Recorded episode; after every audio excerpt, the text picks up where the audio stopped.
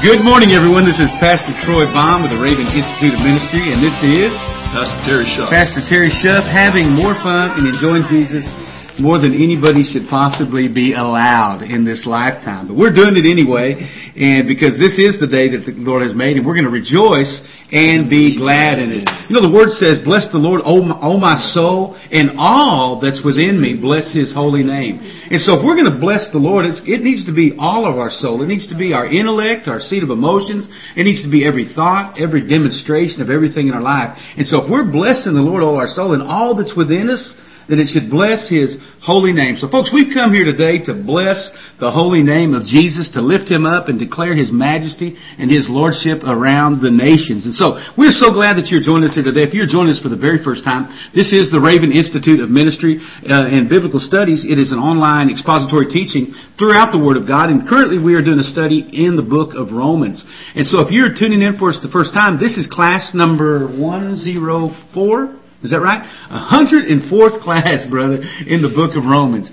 And it just doesn't get any better than this. It's, we're just clicking right along. But if you've missed out on those, you can actually go to our website at www.biggrace.com and you can click on Raven Magazine and we have these available, uh, on the website for download in MP3 format. What are we trying to do here, I had a homeless guy yesterday I was talking to named Lenny.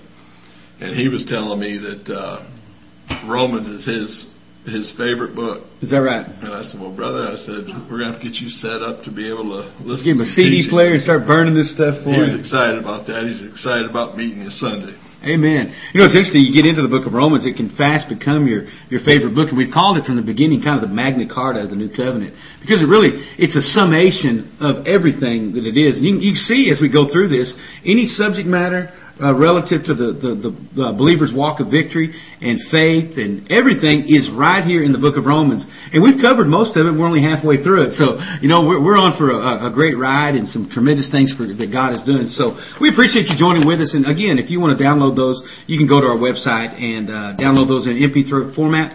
Absolutely free. We're actually working on a new uh, audio hosting. The one that we've been using is just very unreliable, and so we're going to start correcting some of those links. The one it does, it's dropping our links off, and, and some of their adverti- advertising is not conducive to what we want people to be looking at. So I'm actually working on an, uh, another thing that we can put those on, so it'll be a lot easier to download or listen to, and that should be available in the next week or so.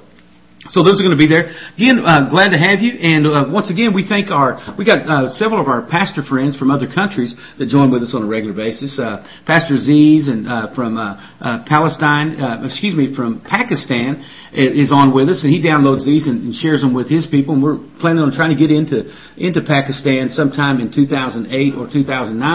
And also our, our dear friend from Nigeria, pastor that we've been talking to, he's been taking these and downloading them, and he's wanting us to come to Nigeria and teach his leaders and, and do some uh, some crusades and some street ministry and whatnot in Nigeria in August of next year. And so praise God for them. And Sister Sandra Berry Young notified me she wants us to come in 2000 nine or ten, I believe it is, for the World Cup to South Africa and minister there. So we got these pastors and minister friends from all over the world that literally are tuning in with us or listening to these on a delayed broadcast because the time differential in other countries. So we welcome them and thank them so much for being a part of that. And uh, we just know God's doing some tremendous things. So hopefully, what we're desiring to do is just to ignite really a passion for you for the Word of God and a desire to, to get into the Word of God and just really discover the the, the, the, principles and the, the passion and the power that the Lord Jesus Christ has uh, afforded us through His Word and through the indwelling of the Holy Spirit. So good to have you today. If you ever have any questions about any of the teaching, somebody said we're cutting in and out a lot, so maybe we can try to correct that. Is anybody else cutting in and out a lot? Anybody else beside Lucy got a Raven Amarillo cutting out too? See if we can fix that. Tell me if I'm correcting anything, and we'll get that taken care of. Wanda Lynn, any better? Any better? Any better? Brother, I know when you mention Africa, Eileen. Uh, Hold on a second, brother. Let me make sure we got our sound back. Okay. How's our sound? Is it better now? Okay. I guess we've been fixed. Okay, brother, go ahead. I just know every, every time you mis- mention Africa, Eileen's getting excited. You know, that's always been her heart's desire to be able to go over and minister in Africa. Amen. Maybe it'd be a chance we can take a good sized team into Africa, except that we're frozen. Are you sure we're frozen? Okay. Praise God for that. Anyway, we'll get rolling on this. We have any other, it's stable now and we're chosen. You know, we want to, we do not want to be unstable in all of our ways or double-minded. So we're here trying to get stable on video and audio. Anyway, good to have you folks. And we're going to be, like I said, in the book of Romans today, the, the, the eighth chapter. And so Pastor, why don't you open us in prayer today and we'll dive right into today's teaching.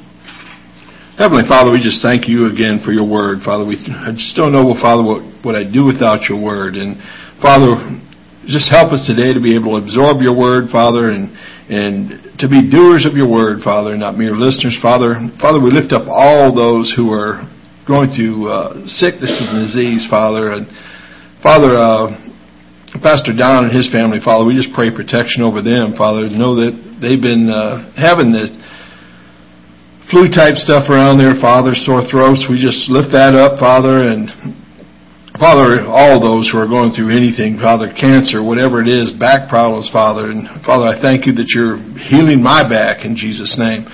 And Father, lift up all those in in uh, our foreign countries, Father, Africa, in in uh, India, Father, and in Pakistan, Father. We just lift all of them up, Father, and uh, we just thank you for them, Father. We just ask, Father, that you help them to absorb the word, Father, and just spread that word throughout their countries. And Father, we thank you for this day, and we just praise you in, in the precious name of Jesus. Amen. Amen. Amen. And amen. Romans chapter 8, verses uh, 1 through 5, I'm just going to read in their entirety this morning. It says, Therefore there is no condemnation Yea, yea, we ought to be shouting every time somebody says that. To them that are in Christ Jesus, who walk not after the flesh, but after the Spirit. For the law of the Spirit of life in Christ Jesus has made me free from the law of sin and death. For what the law could not do, in that it was weak through the flesh, God sending His own Son, in the likeness of sinful flesh, and for sin, condemned sin in the flesh uh, that the righteousness of the law might be fulfilled in us who walk not after the flesh, but after the Spirit. For they that are after the flesh do mind the things of the flesh, but they that are after the Spirit do mind the things of the Spirit. Pastor, you know, we've been dealing with the subject matter of seeing the righteousness of the law fulfilled in us who are walking in the Spirit rather than in the flesh. And we've just demonstrated that this spirit walk that we've talked about is directly tied to a spirit baptism or an infilling. And this was, you know, foretold by John the Baptist in Matthew 3.11 and in Luke 3.36 and further described and promised we talked about uh, by Jesus in John 14, John 16, John 20, Luke 24, Acts 1. All these uh, these scriptures that we've got about tying in the walking. You don't have to write those down, sis. They can go back and get the tape. Deb's over here typing frantically trying to get all these scripture references. But really what we're what we're saying is is he's he's, he's promises of victory but he also provides us the weaponry. You know, I read an article yesterday, and you know, a lot of you know the, the political climate here in the states right now. There's a you know election year coming up next year, and all these people jockeying for position and and whatnot. And and one of the things it was an article, a, a commentary really, and it said that you know the um, the uh, the Democrats are trying to undermine the war in the Middle East by saying they support the troops, but not giving them the the financing or the weapons to be able to fight effectively. Now, and, I want to just leave the war part off, but really, folks, listen, Jesus is not like that. He's not going to put you into a battle and not give you the weaponry to win that battle. And so we talk about the weapons of our warfare are not carnal, but mighty through God to the pulling down of strongholds. We know that God has given us the equipment, so to speak. He has given us the weapons. He has given us the weapons of warfare to pull those things down and to have victory. Now the question is, is whether I want to pick up a, a pea shooter or I want to pick up a hand grenade. And so one of those, it, it, they're both weapons, but, but, uh, but only one of those is really going to provide me a means of victory. And so folks, I don't want to have pea shooter Christianity. Listen, I don't want to be just an irritant to the adversary. I want to blow the adversary, even if that adversary is my sin nature, to smithereens, if I may. And so, folks, what he's doing, he's given us those things, and he's tied it, and it empowers us to walk out and to live the type of salvation that Jesus intended it for us to walk in. Do you have something you want to say on that? No, bro. you got that lean on you, brother. And so, folks, it, when, I, when I'm talking about this infilling or this indwelling or this baptism of the Holy Spirit, I want to say this. It, it's uh, it doesn't make you a higher class Christian, okay? It doesn't make you a, a, Christian of a higher dimension or anything else. It just helps you to see and realize what it means to be seated with Him in heavenly places. And so you get the realization. And so, it, folks, when, when verse 3 declares that the law was weak in the flesh, what it does, it, it declares that the ability to extract the righteousness from the law that had provided a standard of holiness was an impossibility because of the weakness or the asthenio, or it had no power, so to speak, because of its inability due to powerlessness. And so he went on and provided the power promised in Acts 1 and 8 and poured out in Acts 2 4. And so when he tells us that, listen, we, the law did not have power, it was weak, it was powerless through the flesh. What does he do? He provides the Spirit to extract the law. Now listen what he says. That, and, and I'm going back just a little bit to kind of uh, uh, launch us into what we're going to be talking about today. It, it says that the law uh, was weak through the flesh, and so he had to provide something. It says that the law of the righteousness might be fulfilled. And so he wants us to extract the righteousness, not the letter of the law that kills, but the Spirit that gives life.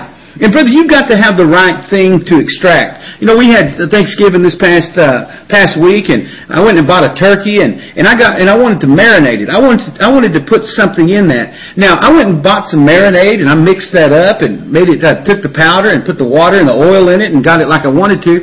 But you know what? I had to have a specific tool to put that marinade in. Now I didn't want that marinade just rubbed all over the outer skin.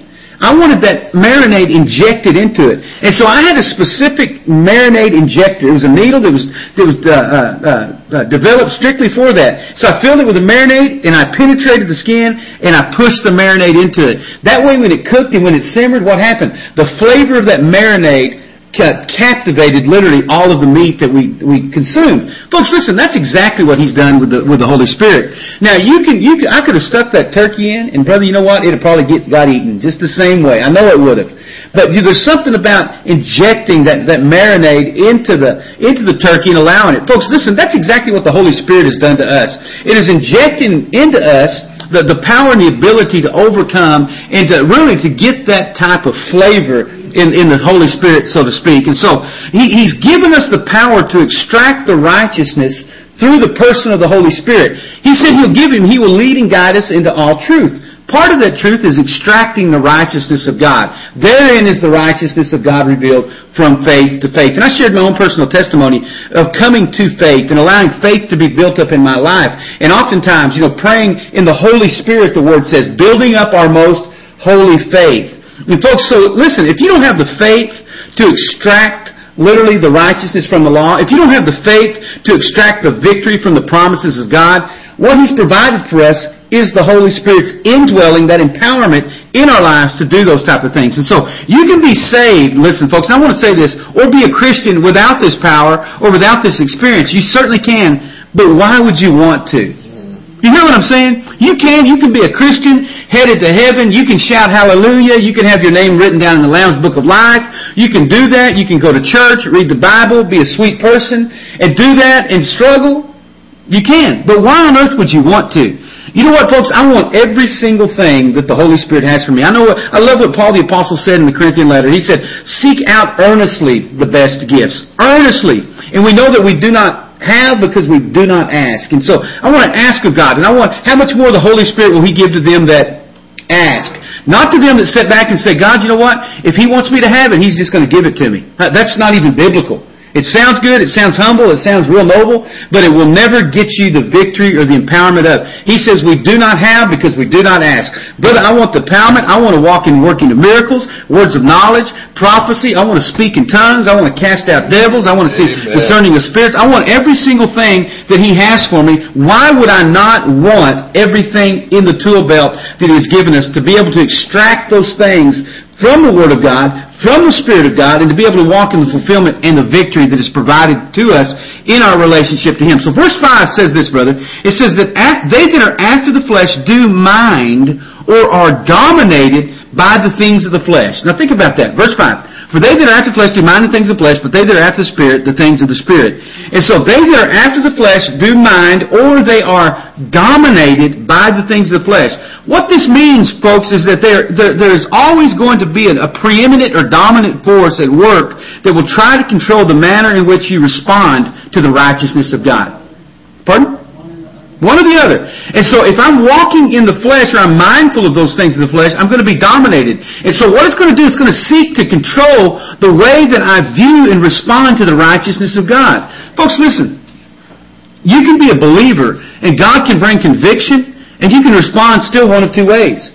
You can, you can harden your hearts as in the day of the provocation. You can say, God, you know what? I don't want you to hear that. I don't want to be convicted. Or you can allow the Spirit to convict you and mold you, and you can say to yourself, man, God, thank you so much. I know that you chasten those that you love. Brother, for me personally, when I got genuinely born again, when I got baptized in the Holy Spirit, when I began to pray in tongues as the Spirit God gave me utterance and began to walk in that victory, I tell you what, I, I ceased from that shaking your hand at heaven when things don't go bad mentality. Never have done it. Talk to my wife, been married to me 21 years, got married at 19, we're both nearly 41 now. She'll tell you that because of that, walking in that, I, have never said, God, why did you do that? My, my, my attitude has been, God, thank you for letting me go through that situation that's, that's obviously exposing something to me that needs to be exposed. That way that you can bring the refining fire into my life to, to, to cleanse me from all unrighteousness. Folks, listen, that's when we begin to, to, to have the Spirit of God interceding and praying in, with us and in us with those groanings that cannot be uttered or articulated in a normal speaking voice.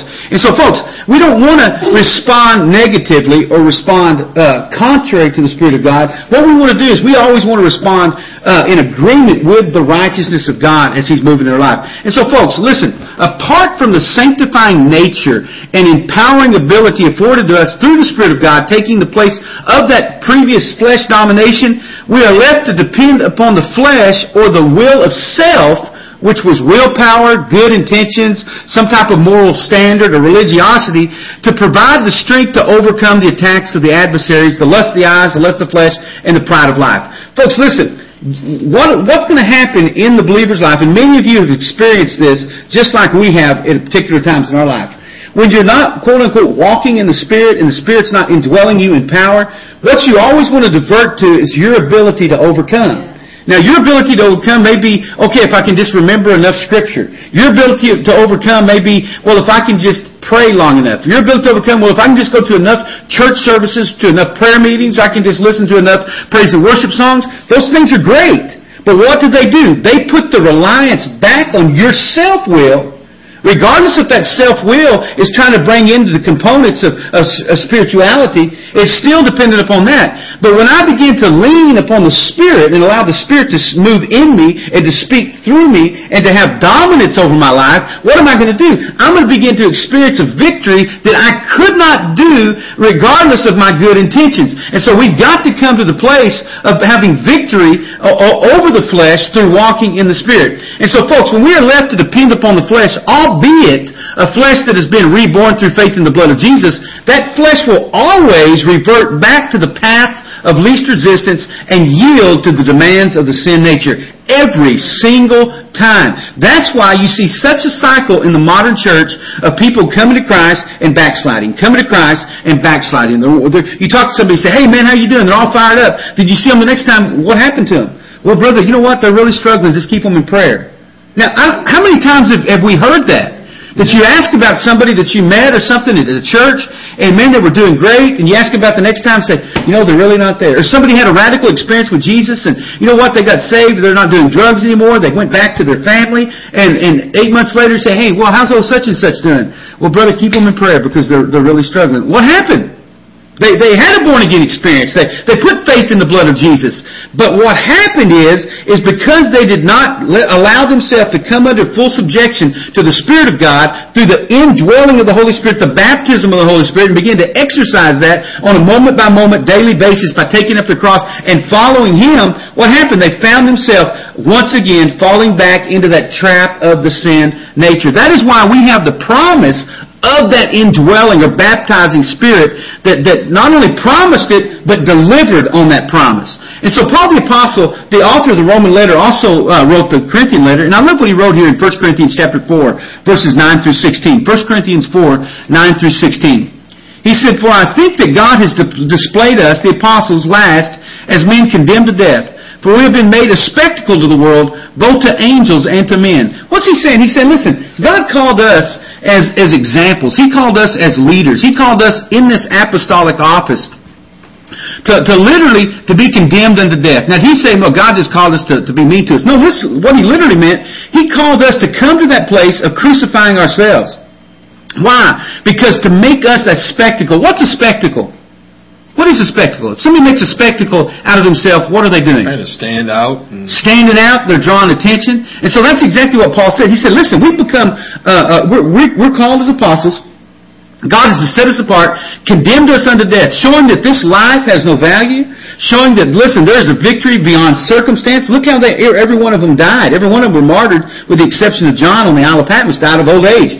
But every one of them were put in as a spectacle. And so a spectacle is what we need to put our attention. It's something that draws our attention away from the crowd onto the, the individual thing. Folks, listen, we need to live a life that literally causes us to be a spectacle before men. The, the righteousness and the boldness, the holiness, the power, the declaration of faith, the, the commitment to the Word of God, all those things need to set us apart from the crowd. We need to be, we need to be noticed. We need to be like the, like Jesus said, a, a city that is set on a hill cannot be hidden. We need to be that, that glorious illumination of God's light and God's truth to a darkened world. We need to be the manifestation of, of, of Christ in us, the hope of glory. That he, that he, has, he has caused us to follow the pattern of that day spring on high that's visited that, to give light to those who sit in darkness and the shadow of death, according to, to Luke chapter 1, verses 76 through 78, and to walk in that type of victory and demonstration of that power and authority that he has given us. But the only way we're going to do that is to be that spe- spectacle. And he says in verse 10 of 1 Corinthians 4, he says, We are fools for Christ's sake, but you are wise in Christ. We are weak, but you are strong. We are distinguished, but, but we are, uh, you are distinguished, but we are dishonored.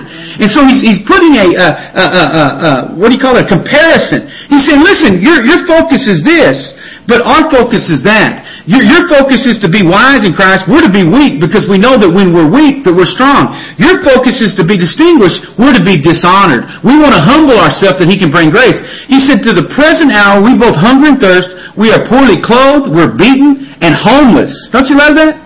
And we labor working with our own hands, being reviled, we bless, being persecuted, we endure. How could they do that, brother? How could they be reviled and they're still blessing? How can they be persecuted and they still endure? Because the Spirit of God had come upon them. He had, he had baptized them, filled them with the Spirit. Being defamed, he said, we entreat. And he said, we have been made as the filth of the world, the offscouring of, of all things until now. He said, I do not write these things to shame you, but as my beloved children, to warn you. Listen, you think that being in prominence, you think that being a billboard Christian is going to get you somewhere. He said, I'm telling you, you can be all of those things. And he said, I'm showing you where we are. He said, we're the lowest of the low. He said, we've been, been, been mistreated. He said, we've been defamed. We've been defiled. All these type of things. He said, and I don't say that to shame you. He said, I say that to warn you of something. What is that? Here he, here he gives us the, the example. He said, though you might have 10,000 instructors in Christ, he said, you do not have many fathers. For in Christ Jesus, I have begotten you through the gospel. He is telling them, listen, all this stuff that you're hearing, all these things over their quote-unquote airwaves of their day. He said, listen, you can hear all that stuff, and all that stuff is telling you to have your best life now. All that stuff is telling you that, that you can write your own ticket with God. All that stuff is, is, is, is offering you all these, these empty promises that are going to prop you up. He said, what I'm telling you, you got to deny yourself. He says, what I'm telling you, he says that, that you're going to suffer persecution. He said, what I'm telling you is you're going to go through tribulations in this world. He said, you know what? I don't say that to shame you. He says, I'm putting this into perspective. You can have all these instructors, but you don't have many fathers. Folks, there's a difference between having an instructor and having a father. An instructor is just going to give you instructions. A father is going to work in nurturing. He's going to build you up. He's going to hold you up. He's going to instruct you in not only the ways of righteousness, but he's going to set that example. Why can I say that? Because verse 16 says this. He said, therefore, as a result of that, he said, I urge you to imitate me. What did he say? Imitate me or be followers of me. That is the mimeoptase in the Greek, which means to mimic what I do. And he said, so listen, I want you to imitate me because of these things. I want you to imitate me because of the victory that you see in our life, even in the midst of our circumstances. And so 1 Corinthians 14, 18. So, you know, if I'm going to imitate Paul and, and see the, the victory that he saw, what do I need to do? I need to do what he did. What did he do? He said in 1 Corinthians 14, 18, he said, I thank God that I speak in tongues more than you all. I issued a challenge after the program yesterday to, to, to Raven Deb and Pastor Terry here, and we was just talking about the baptism of the Holy Spirit and speaking in tongues. I told them, I said, listen, what you're going to find, I said, in the next seven days, I said, I encourage you to, to pray in the Spirit twice as much as you ever did. When you're driving in your car, turn the radio off and just pray in the Spirit. When you, when you're, just your times of solitude or whatever else, pray in the Spirit. And I said, I want you to come back a week from now in the program. I want you to testify of the difference that it made. Now, if it didn't make any difference, don't say it did. Now, if, if, you, if you're not really doing it, don't come back and testify. Come back and testify, listen, I really didn't do it anyway, so there was no difference. But I, I issued a challenge for them, amp it up. Begin to pray in the Spirit and let the Spirit pray through you and watch the difference. You're going to begin to get the same type of testimony that Paul the Apostle had. Go ahead. Well, I can tell you already, you know, there's been different things that have uh, come to mind, and since yesterday, that has that has already popped in my mind right away. Just just start praying in the Spirit. This morning, walking the bridge, you know, just really praying in the Spirit, praying, you know, interceding for people, and. Uh, it does make things easier. Absolutely. It, you know, all this, you got challenge to you folks as well that are filled with the Holy Spirit and, and pray in, in other tongues the Spirit of God gives you utterance for the next six days. And we'll be, we'll come back next Tuesday. I'm gonna, I'm gonna ask these guys, I'm gonna ask you, what difference did it, did it make in your life or none? And I really I appreciate your testimony. And so, at the end of my life, brother, I, I would love to have the same type of testimony that Paul the Apostle had. What was his testimony? 2 Timothy 4 7. I have fought a good fight. I have finished my course. I have kept the faith. Well, brother, tell me how your life was. Well, I fought a good fight. I finished the course. I did everything that I was told to do, and I, in, in the process, I kept the faith. And so if I want that type of testimony, what do I have to have? I have to have the same type of components in my life as he had. And so if, if I want to walk and see the righteous law fulfilled in us who walk after, not, not after the flesh, but after the Spirit, I've got to be mindful of the things of the Spirit rather than the things of the flesh. And so folks, listen, the testimony of living the overcoming life and seeing the righteousness of the law fulfilled in one's life was not just relegated or offered to a few select individuals, but to all who dare believe and walk in the precepts that have been already established in the Word of God. If you want to walk in power, walk in the precepts of power. If you want to walk in holiness, walk in the, the precepts of holiness. If you want to walk in victory, walk in the precepts of victory. If you want to walk in faith, walk in the precepts of faith. If you want to preach the gospel with, the, with, with, with fire and abandonment, walk in the precepts of preaching the gospel with, with a fire and a reckless abandonment. You've got to walk in those things to allow those things to flow out of your life. If you don't, Folks, listen, you can sit on the back burner and kind of simmer until Jesus comes back. But listen, man, I want my pot to be boiling over. I want to be that world shaker and that history maker. I want to cast out devils and lay hands on the sick and see them recover. I want to preach the gospel and see thousands saved at the, at the, because of the word of God piercing their hearts. Now, if you don't want that, if you're just wanting to have cut off your little piece of heaven and, and maybe uh, hide away in your cabin somewhere and say, I just hope Jesus heard go ahead and do that. And you know what?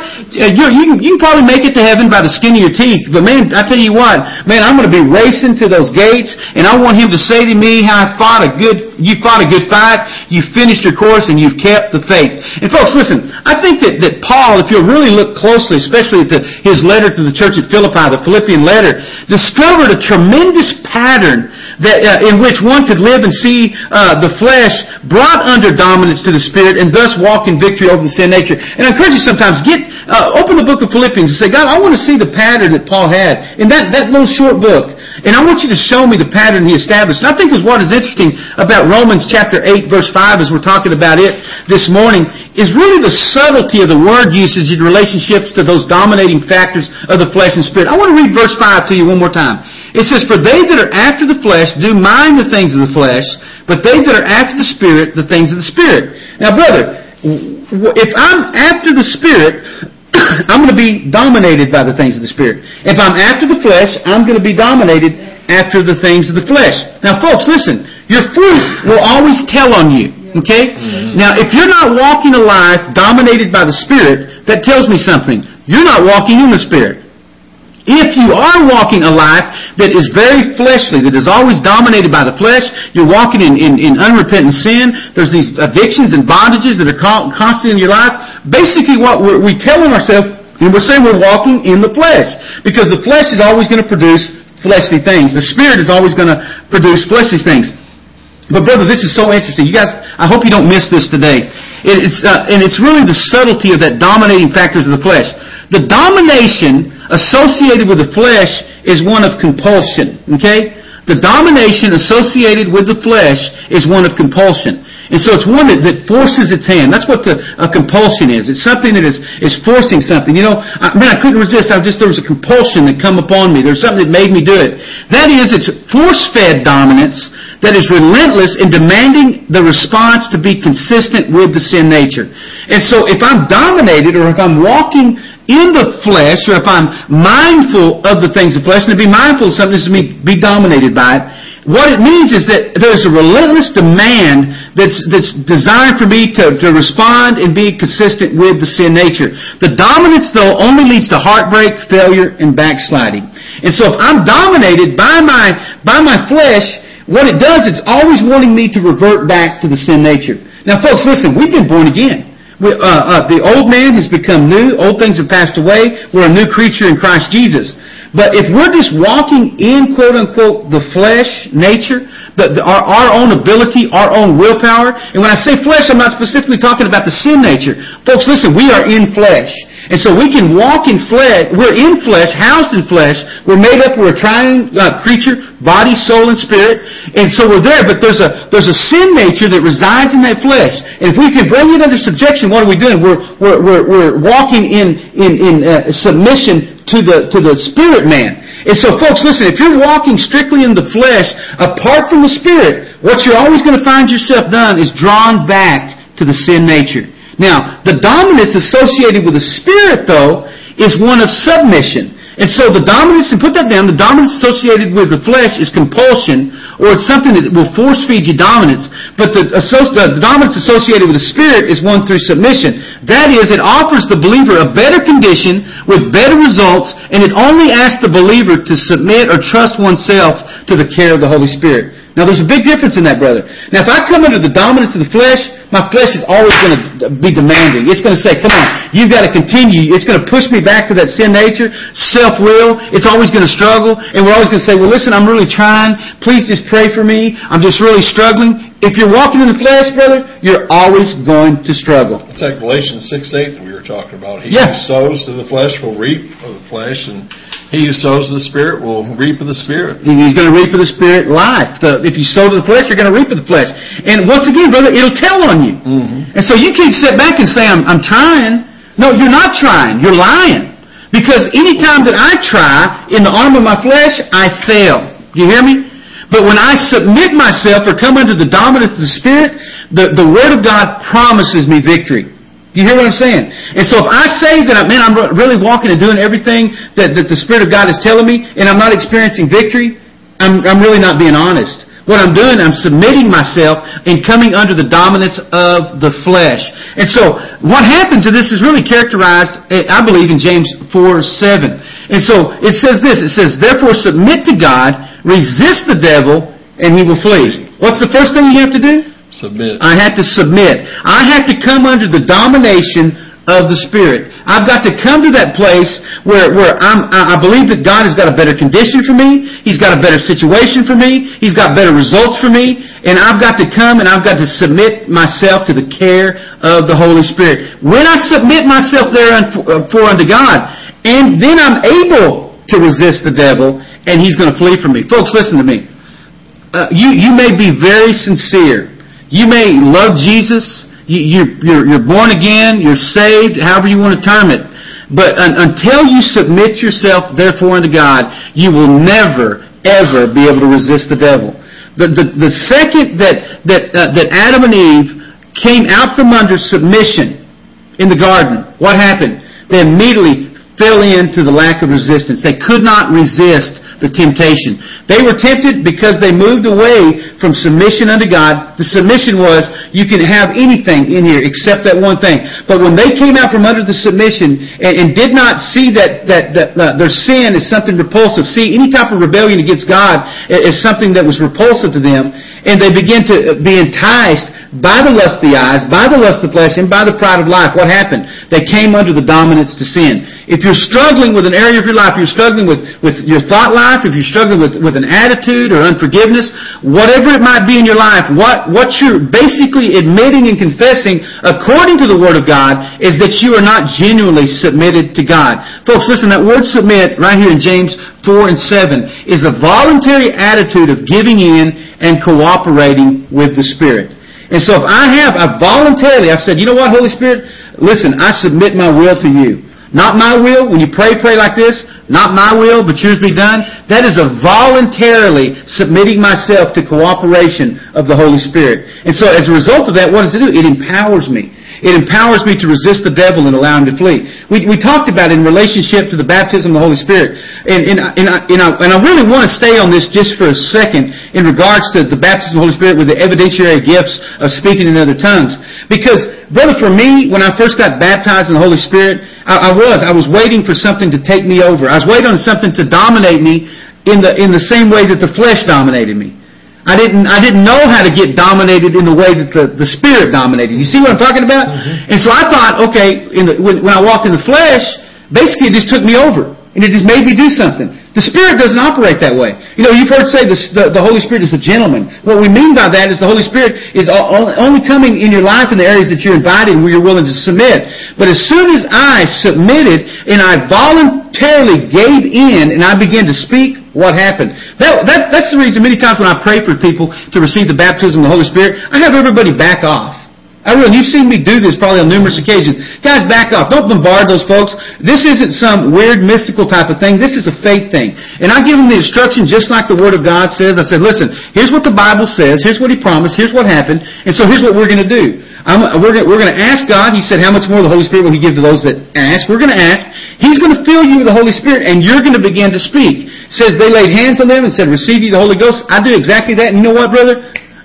99% of the people we pray for in accordance with the Spirit of God, receive it just right there on the spot. Some, you know, maybe it's later in the day or whatever else. But I believe we follow that pattern of what God said and we teach people submission to the Spirit. And folks, really that's what it is. It becomes, I'm going to submit my tongue, that unruly members we talked about out of James chapter 1 and James chapter 3 uh, yesterday and even last night.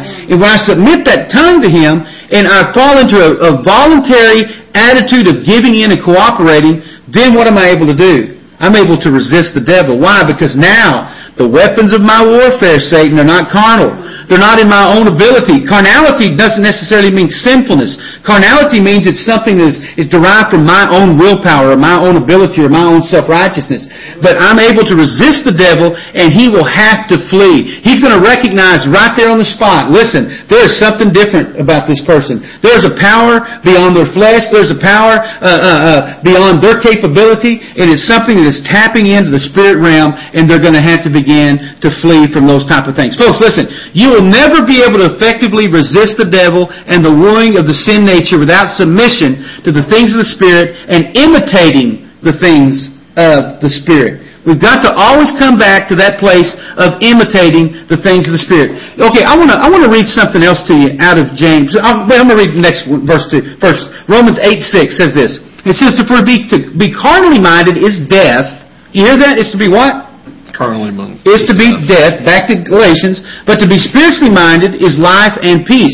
Folks, listen, to be carnally minded is to be to phronema tes sarkos, is, is the Greek phrase, don't even try to write that down, which means to operate in the mind of the flesh. And so if I'm carnally minded, it means that I'm operating in the mind of the flesh. It means that the mind is literally possessed by the will of the flesh. My mind is possessed by the will of the flesh, and that it's under its imminent, if not evident, dominance. That's key though right there, Pastor. If I'm walking in the, operating in the mind of the flesh, and I'm possessed, literally, by the will of the flesh, then I'm under its imminent, if not evident, dominance. Folks, listen. Yeah. You may, it may not be evident in your life that you're walking in the dominance of carnality, but it is imminent. It's going to reveal itself eventually.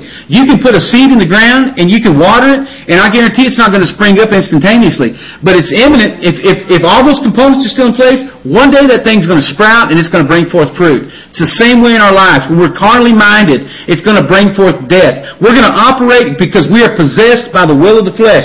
That possession may not manifest itself instantaneously, but it's going to be there, and it's eventually going to be able, uh, going to going to make itself, it's make its dominance known to ourselves. But the word death speaks of spiritual death or a separation from God. And so one may ask himself the question: Can I continue to walk under the dominance of the carnal mind or sin nature, regardless, folks, of how moral or religious it may appear to the casual observer, and not face the consequences of such? Can I do that? Can I say, listen, I'm going to walk under that dominance of the sin nature. I'm going to walk according to my self-will. It may be a religious self-will. It may be a, a very moral or noble self-will. But can I continue to do that and not eventually face the consequences? Absolutely not. Why do I know that? Because I see Christians trying to do it all the time. And that's the ones we're talking about, folks. And maybe this has been your same experience. That you're up one minute and you're just flying high, and the next minute, you know, people call you on the phone, oh, how you doing? Well, you know what, I'm just a little bit depressed. I just really can't make it through the day. I just don't know what I'm going to do. I just, just please pray for me. Folks, what is that? The, the imminence of you walking in carnality told on you. And you finally exposed the dominance that the sin nature and the flesh, as a result of that, took over in your life. And so, the, that answer is obviously no, but much of Christianity is, is trying to do that. But folks, God has provided the means and the mechanism to experience total and sustained victory. Now, do you want total victory? Yes? Do you want that total victory to be sustained in your life? Yes, absolutely. So the question is, is will we follow the directives of the Spirit or will we not follow the directives of the Spirit? Now, you may be satisfied. Now, you may be hearing what I've been teaching the last few days and disagree with every bit of it. And you know what? You are entitled to disagree with it. Period. Now, if you're disagreeing with it and you're, you're wishy-washy and you're, you're, you're uh, uh, unstable in your, your faith, you know, listen, maybe you ought to rethink that. And, or because I tell you what, man, I, I know what God has done. I know that when I walk in submission to the Spirit and allow myself literally to, to be possessed by the will of the Spirit, brother, I'm always walking in victory. Now, when I don't, what happens? Man, I find myself under the dominance and the control and the, the, the demands to the response of the, the sin nature. Now, uh, walking in dominance to the flesh will always, somebody say always, always. will always lead to death. Listen, there's no free pass, there's no maybe to it. And that death is most often a slow and tedious process that comes at you at a pace that lulls you to sleep and then overtakes you unaware. It just gets you piece by piece and bit by bit, and it finally completely moves in on you and you're thinking, you know, what happened? I remember when I was really on fire for Jesus. I remember what happened. You got lulled to sleep by the carnality coming up and the dependence and the dominance of the sin nature taking you over piece by piece. What you see that, you see that a lot in abusive relationships. Somebody will come to me, and we've counseled so many people over the years in marriages. They'll say, you know what, when I first married a man, they were just so sweet and nice, but I noticed the change started taking place as soon as we got married. They, they begin to dominate. They begin to become controlling. They begin to become very untrustworthy. And finally, it's got into a place of complete abuse. Folks, that's exactly what our, what the sin nature does to us. It comes in and it woos us. It begins to entice us then what does it do? God starts bringing us under control and it starts ratcheting down on us till it completely tries to bring us to a place of dominance, dominance where we cannot resist it and it, it, it continues to cause us to walk according to its nature. Now I want to read a scripture to you, folks, in relationship to that, for they that are after the flesh do mind the things of the flesh, but they that are after the spirit do mind the things of the spirit. Because there's so much of that carnality in Christianity that every one of us confront it. We see it so many times. But the question is, is how are we going to confront it or how are we going to deal with people within the body of Christ? I'm talking about lost people. How are we going to deal with situations in the body of Christ that are reflective of what we're talking about today? To be carnally minded to death, but to be spiritual minded is, is life and peace. Romans 8, 6. Now, and I'm going, to, I'm going to tell you that out of, once again, back to James. James chapter 5, verses 19 through 20. James chapter 5, verses 19 through 20. They say this. Those verses say this. It says, Brethren, if any of you do err from the truth, okay? Who did he address? He said what? What's the first word? Brethren. Brethren. And so we know that he's talking, James is talking to quote unquote believers. And if any of who? You do err from the truth. In other words, you depart from the faith, the Galatians 1 principle. In other words, if I know the truth, the truth that, that made me free, the truth that gave me victory, that gave me liberty, and if I err from it, so he's, he's putting people in perspective. Listen, if you ever find yourself in a situation where you've known the truth as a brother, but you back away from that, and one converts them, what's the word convert mean? Convert means to turn back to the worship of the true God. It's sp threpho in the Greek, and it means to be turned back to something. Okay, maybe the others come back in, but I want to finish this. And so, basically, what I was saying, brother, reading out of James, and I want to read, I want to read that one more time to you. I want to read uh, James 5, 19 to 20. He said, Brethren, if any of you do err from the truth, and one convert him, let him know that he which converts the sinner from the error of his way shall save a soul from death. And so, brethren, if any of you do err, okay? Now, I want to give you a definition for error. And write this down, Deb, on the screen. It means to be led away from the truth into error and deception. To be led away from the truth into error and deception. To sever or fall away from the truth. To sever or fall away from the truth. And folks, listen, it's a word that's used of heretics. Okay? You hear what I'm saying? It's to lead away from the truth into error and deception, to sever or fall away from the truth, used of heretics. And so, brethren, if any of you do are led away from the truth into error and deception, to sever or fall away from the truth, a word used of heretics. Now think about that, brother, the implications of that. If we're led away, now brother, you know the, the scripture tells us that we are led away by our own lusts and enticed. And when those things conceive, they bring forth death. Exactly what James is saying right here in James 5, 19 and 20. And so where does that lust come from? It's the lust of the flesh, lust of the eyes, the pride of life. It comes from that wooing of the sin nature. And so if I'm, if I'm, if, if I allow my flesh to be directed off into that sin nature, what does it cause me to do? It ends up severing me away from the truth. And what is the truth? The truth by definition is what is true pertaining to God and the duties of man. And so if I am severed or led away from my duties or my responsibilities in one convert. To convert means to be turned back. I gave you that, that, that fancy Greek word just saying was Pastor Terry told me. Uh, it's the worship to the one true God. Now listen to this next part.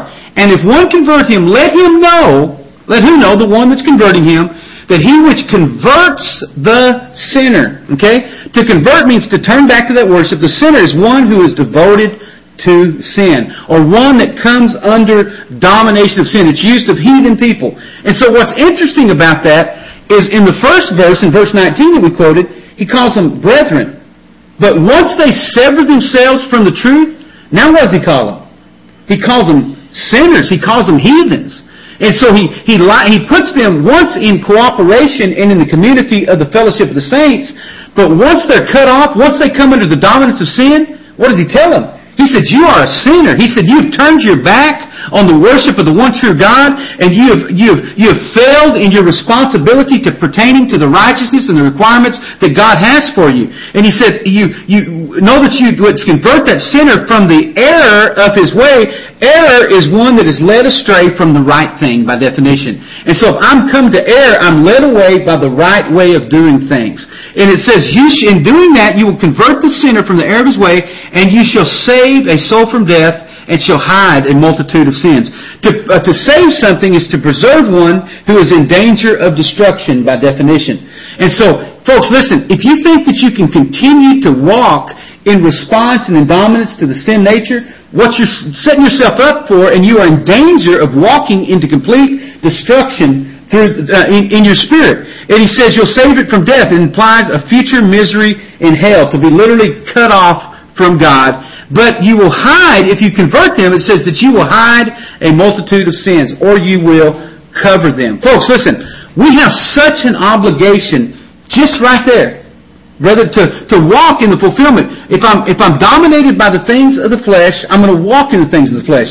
But if I'm dominated by the things of the Spirit, I'm going to be mindful. I'm going to come under submit, the submissive dominance of the things of the Spirit. That way, when I find myself in regards to my brethren in, in James 5, 19 and 20, what am I going to do? I'm going to respond not according to the flesh that says, you know what? That sorry, no good sinner. That person, they're just a big flake. That person is just so wishy-washy. But what am I going to do? I'm going to recognize them and, and see them the way Jesus saw them. I'm going to see a person that has found themselves cut off from Him, that has saw themselves departed from the truth, that is in danger of death, and in danger of a future misery in hell. And so what am I going to do?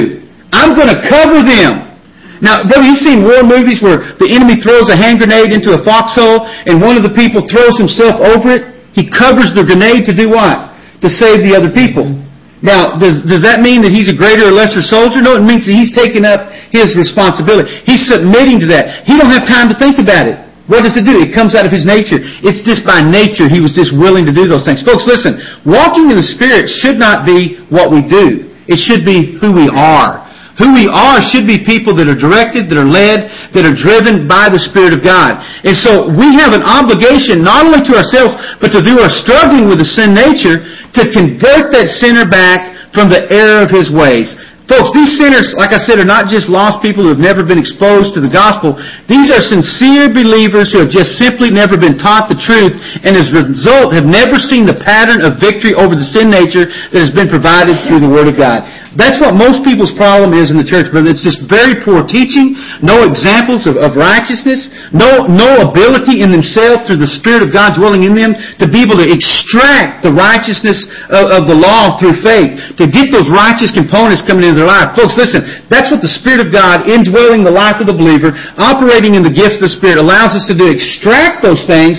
That way we're not walking like the brother who errs from the truth, but we come under the submissive dominance to the spirit man who is now residing in us through faith in the Lord Jesus Christ. Folks, listen. The victory, there is a victory that is available. It is not some spiritual pipe dream that you're thinking that you're just going to have to be some sorry sinner saved by grace and you're never going to be victorious. You're never going to have hope, that you're always going to struggle. There is a victory available, available to you because it goes on to say there uh, in verse 6, it says, But to be spiritually minded is life and peace. To be spiritually minded is to phronema tos pneumatos, which is to have one mind possessed by the Spirit. I don't want my mind to be possessed by the flesh. I don't want it to be possessed by that. I want my mind to be possessed by the things of the Spirit. And so if I'm spiritually minded, or if my mind is possessed by the Spirit, it is life and it is peace. To be in peace, folks, literally, to bind together that which has been separated. And that's the problem. Uh, Paul the Apostle said, I would in 1 Corinthians chapter 1. Pardon?